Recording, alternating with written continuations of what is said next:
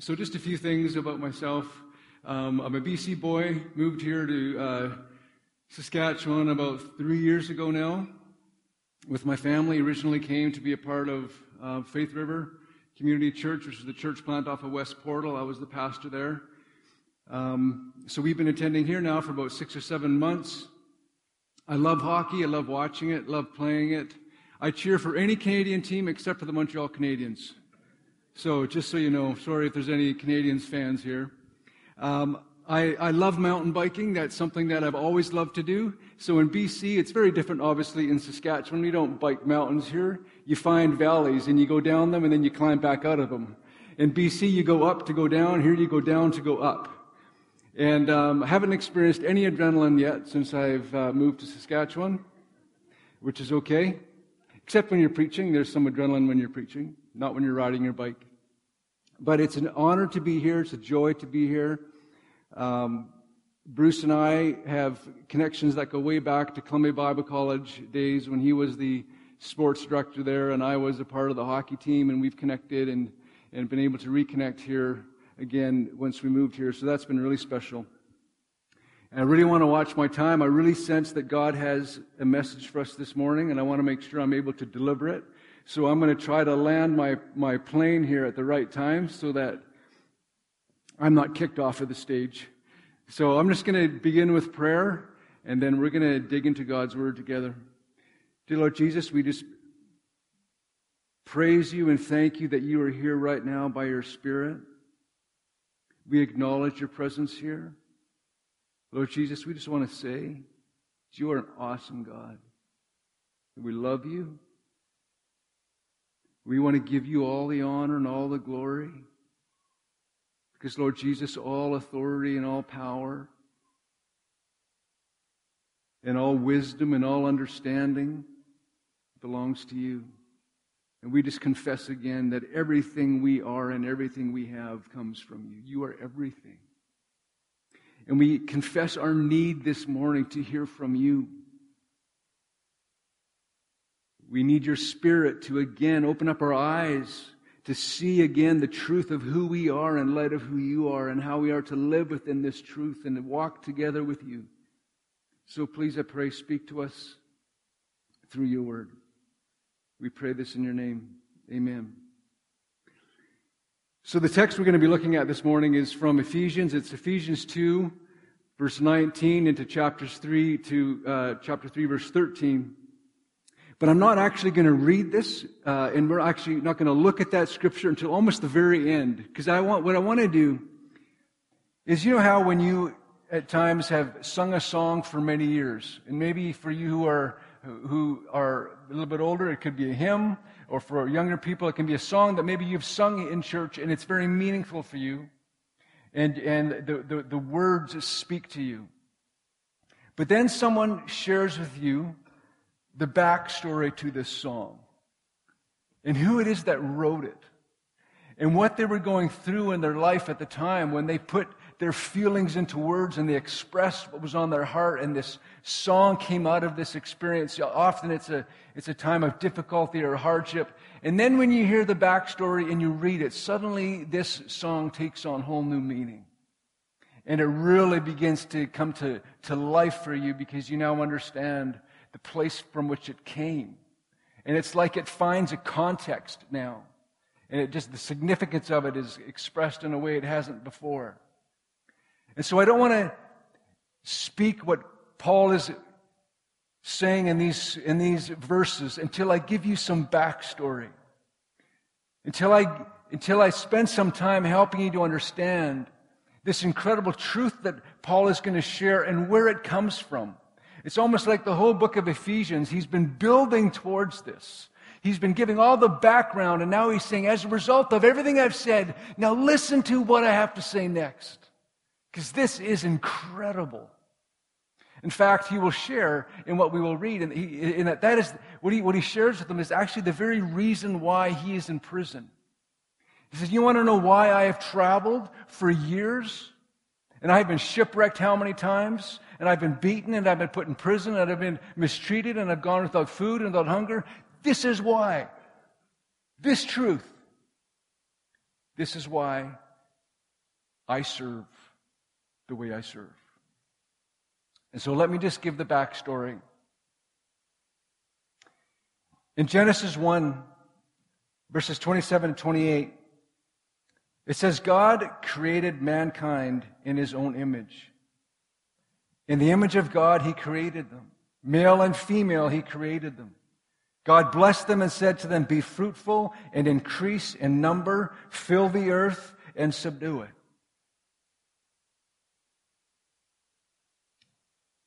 Now, God knew that as humans increased, that they would form kinship groups. Families would grow, and they and, and the generations and it would multiply, and eventually you have these large groups of people who are living in different environments from, from each other. And based on the environment in which they live, they would have to develop different farming uh, methods and different farming implements with which to farm. They'd have to learn how to gather um, food and store it, whatever their context, in whatever context they were in. They'd have, to, they'd have to develop ways of communicating, marriage rituals.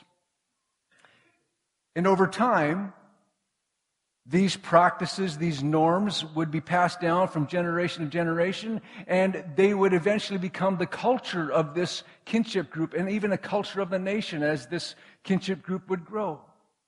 And so you'd have these diverse groups of people with different cultures, different practices that were all distinctly different from each other in their own unique way. This is why theologians call this Genesis command to be fruitful and multiply and subdue or steward the earth the cultural mandate. And these racial differences were God's intention from the beginning. The many races, ethnicities, cultures of the world started in the heart of God. And they together reflect the beauty and the variety of the image of God on earth.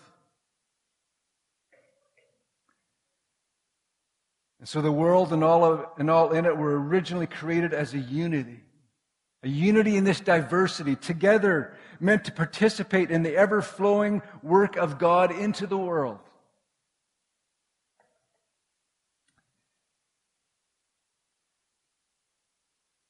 But before these kinship groups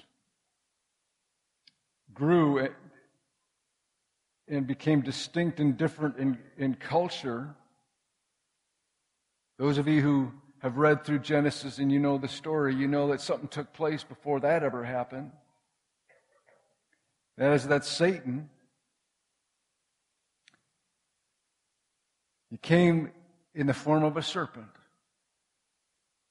Remember, God had, had told Adam and Eve, You can eat from any fruit in, this, in the garden, but the fruit, that the knowledge of, of good and evil, do not eat of that fruit.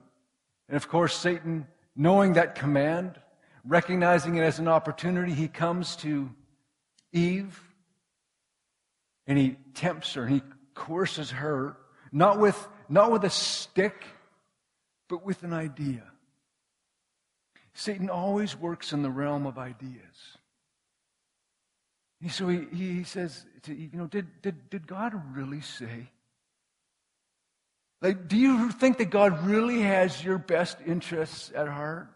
When he tells you you can't eat of this fruit?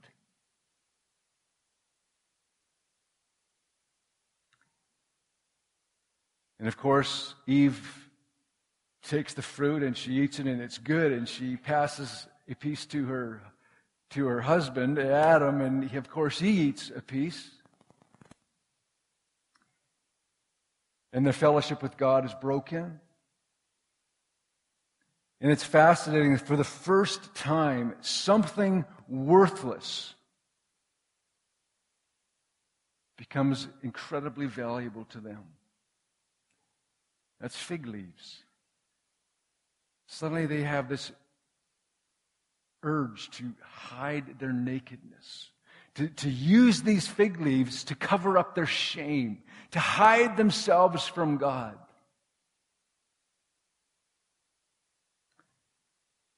And so sin entered the world.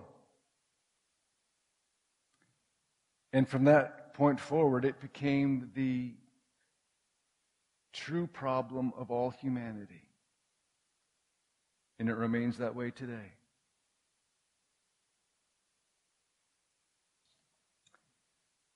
In Romans 3, Verse 20, 10, 10 to 12, Paul says that sin distorts our character.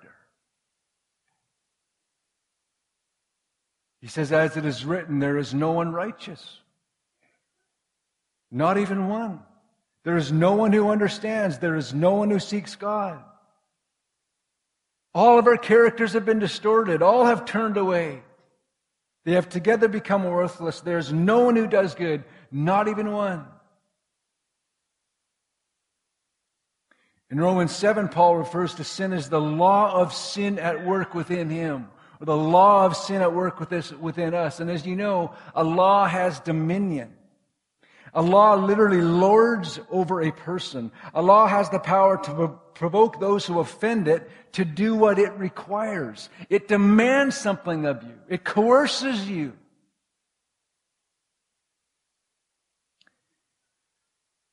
And so Paul is not saying that sin is a written commanding law as much as it is an inbred, impelling, urging law that Paul says is at work within you the moment you want to do something good. What is right there with you? Evil is right there. Urging, compelling, trying to control, trying to lord it over you.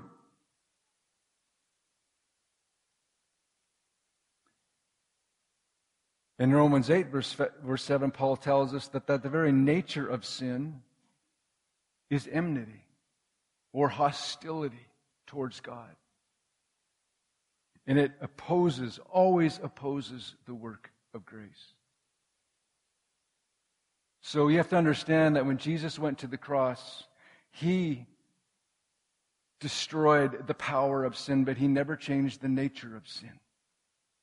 That's the deception of the enemy. Sin is not a mistake that you make. Sin is enmity against God. It is hostility against God. John Owen writes in his book, Sin and Temptation he says, enemies may be reconciled, but enmity never is reconciled. Indeed, the only way to reconcile enemies is to destroy enmity. When we think of God as the lawgiver, of God as God as holy, as the author of salvation, then we see how deadly serious is the enmity of sin. Here's where much of the power of sin lies. It admits no terms of peace. And so that's why Paul writes in Ephesians 2. He says, You were dead in your transgressions and sins. Like the rest, you were by nature objects of wrath because sin by nature is hostile against God. It admits no terms of peace.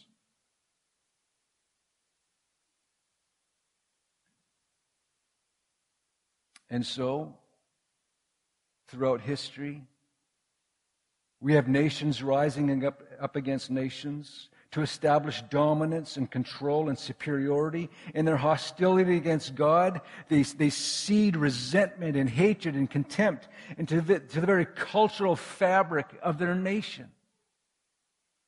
Fathers passing down this resentment and contempt for others who look differently, who function differently, who are of different ethnicity. They pass it down to their son and they pass it down to theirs and norms and customs and traditions based on hostility and violence and anger and disdain are passed down from one generation to the next.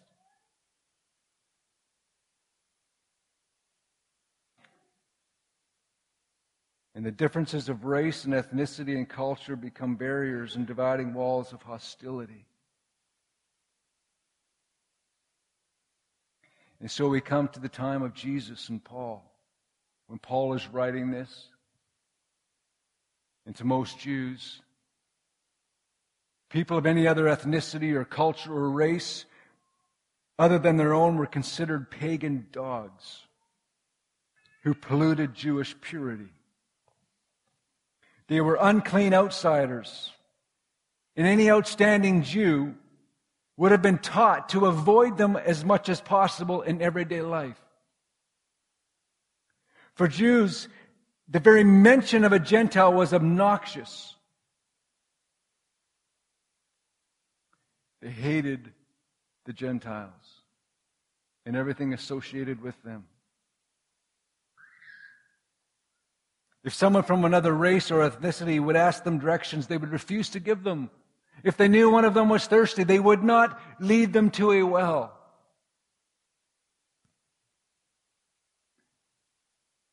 As one commentator said, if it ever happened that a Jew married a Gentile, Jewish parents often carried out funeral rites for their sons, for their son or daughter.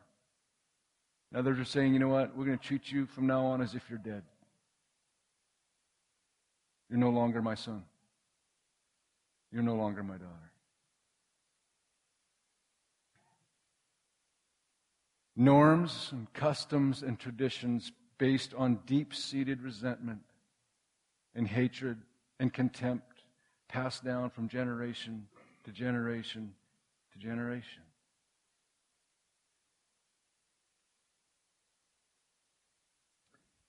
In Romans 3:23 says all all have sinned. All have sinned. Fallen short of the glory of God. So the nature of the problem determines the nature of the solution.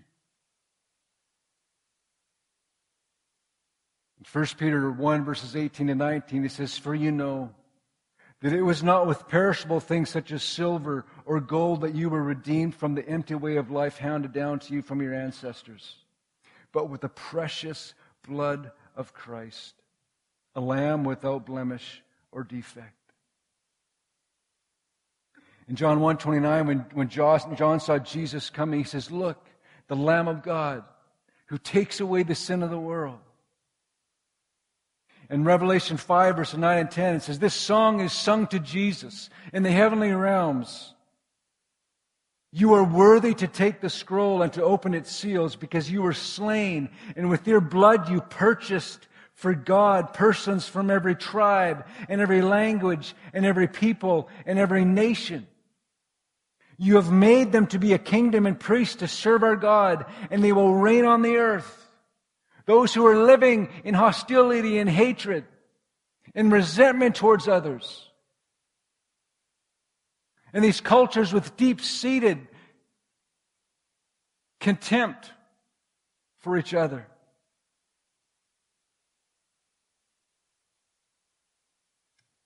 He has purchased them. And Jesus, the Prince of Peace, comes into the world. And we read in the first two chapters of Ephesians, this is what Bruce has been talking about, and Kevin has, has spoke as well. Jesus, the Prince of Peace, comes into the world, and we read in the first two chapters of Ephesians how the death of Jesus on the cross and his resurrection, how wave after wave of God's grace, because of what Jesus Christ has done, the greatest accomplishment in human history is what Jesus did on the cross and his resurrection.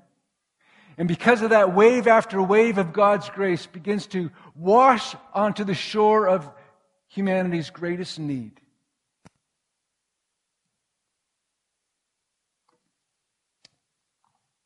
And it's like this grace, the energy of God's grace comes flooding into our world with unspeakable force, and the outgoing energies of the redeeming power and personality of God begin to change humanity.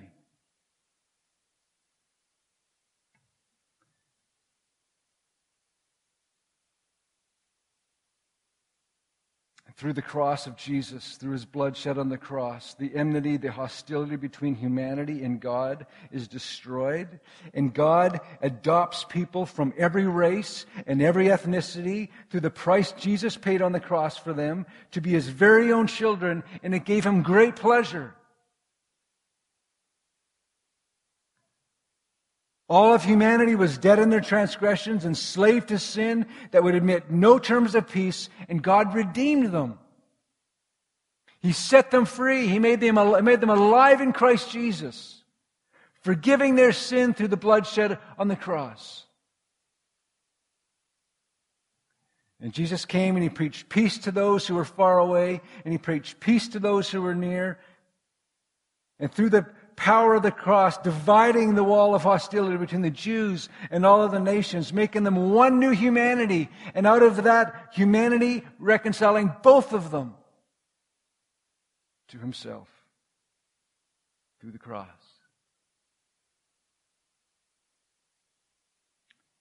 And giving both the Jews and people from every other race and culture and ethnicity access to the Father through one Spirit. So there we have the backstory. And then we come to our passage in Ephesians. And as a result of what Jesus accomplished through his death and resurrection, something entirely new begins to emerge. And Paul said it's like a mystery that was hidden all through the ages is suddenly revealed. The manifold wisdom of God is suddenly made known to the rulers and authorities in the heavenly realm. Something happens that has never happened before.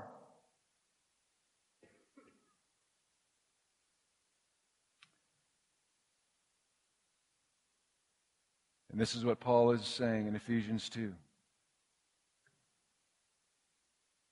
He says, consequently, he's talking, he's talking now to those from every race and ethnicity. Consequently, you are no longer foreigners and aliens,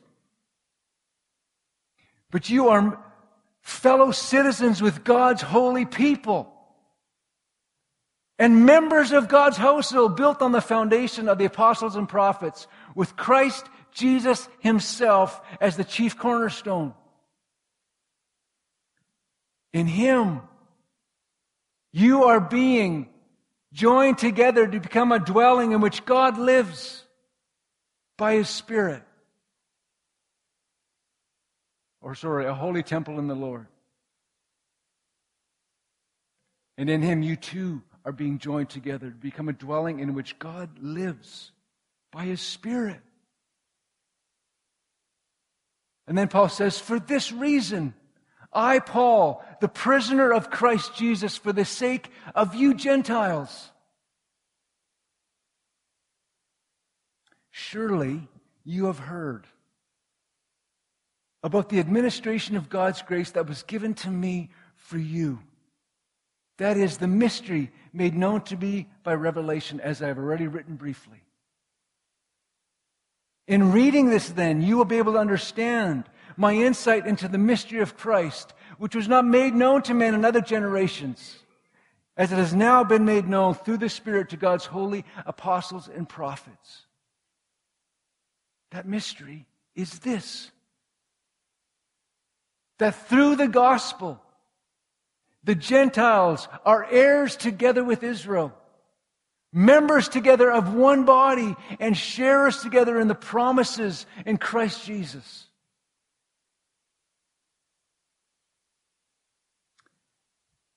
I became a servant of this gospel by the gift of God's grace that was given to me through the working of His power. Although I am less than the least of all God's people, this grace was given to me to preach to the Gentiles the unsearchable riches of Christ and to make plain to everyone the administration of this mystery, which for ages past was kept hidden in God, who created all things. And his intent was that now, through the church, the manifold wisdom of God should be made known to the rulers and authorities in the heavenly realms, according to his eternal purpose, which he accomplished in Christ Jesus our Lord. In him and through faith in him, we may approach God with freedom and confidence. I ask you, therefore, not to be discouraged because of my sufferings for you, which are your glory.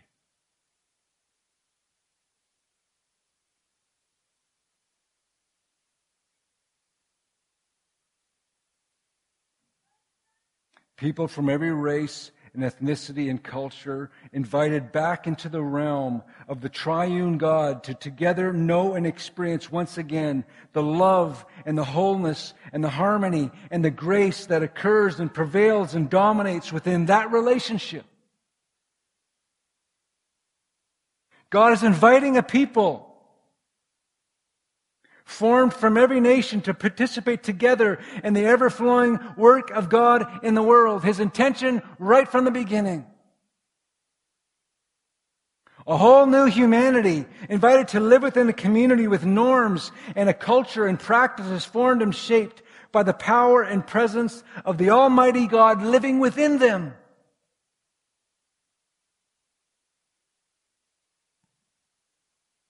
As someone has said, We need to believe the truth about ourselves, no matter how beautiful it may be.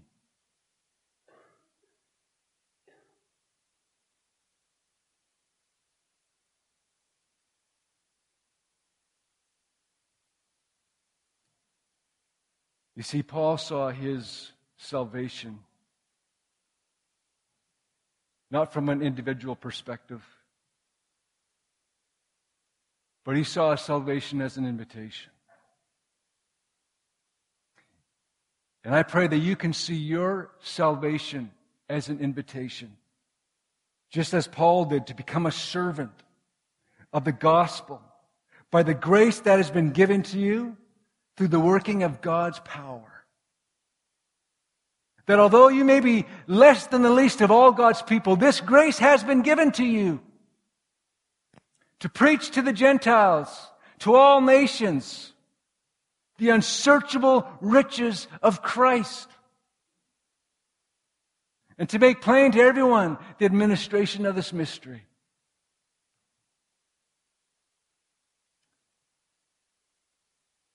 That's what you've been invited into.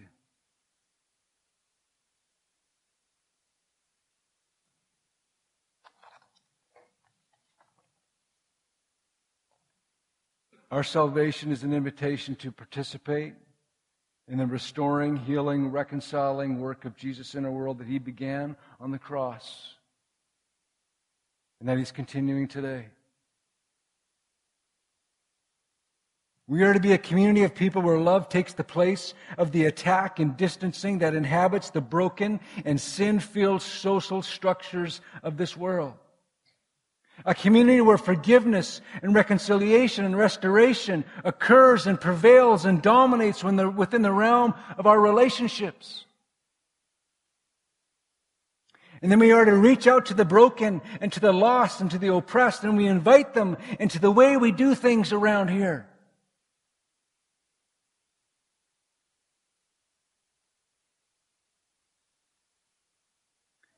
And so the question is is that the way we do things around here?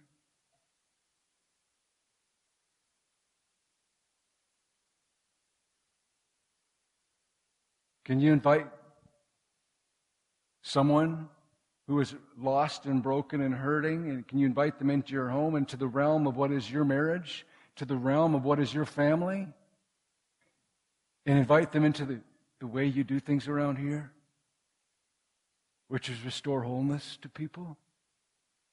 To forgive, to be reconciled, to restore, to heal? Is that how you do things around here? Four times in the last two weeks, I've had to humble myself twice for my, to my son and twice to my wife and just say, Could you, would you forgive me?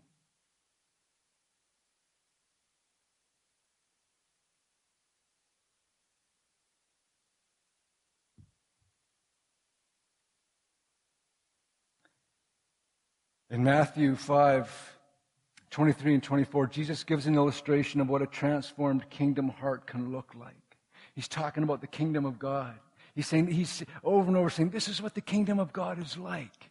This is what these people are going to look like in this restored community. And he gives them the illustration of someone who is offering the gift at the altar. He says, therefore, if you're offering a gift at the altar, and you remember that your brother or your sister has something against you, leave your gift there in front of the altar. First go and be reconciled to your brother, then come and offer your gift.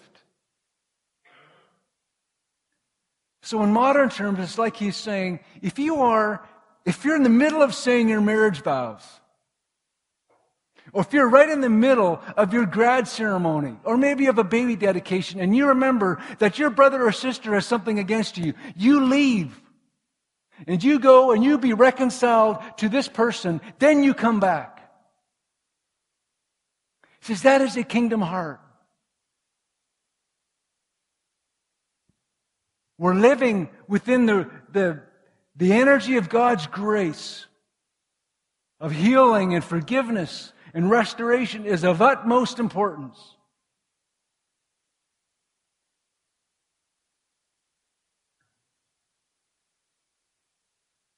So I want to encourage you. Let us practice forgiveness.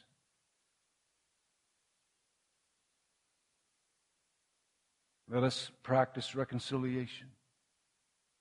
Let us practice restoration in our church.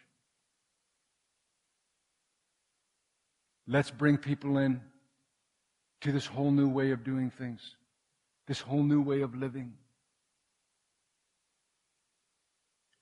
This is how individuals and families and cities and nations are transformed.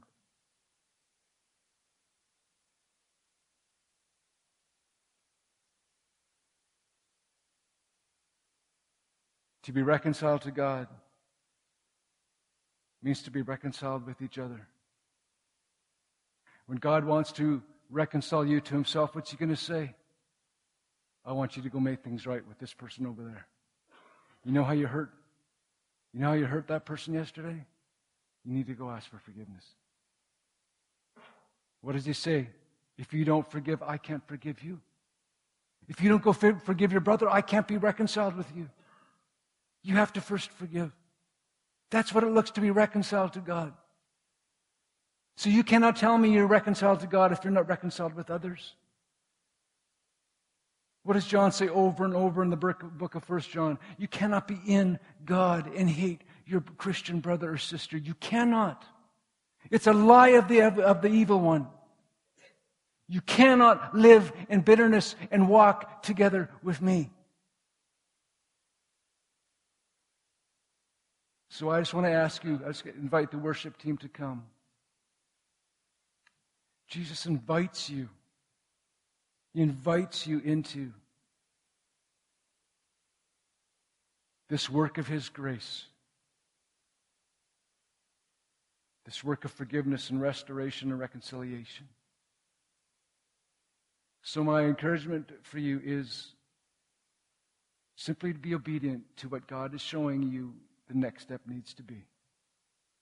Whatever that is, you take it and then he'll give you the next one.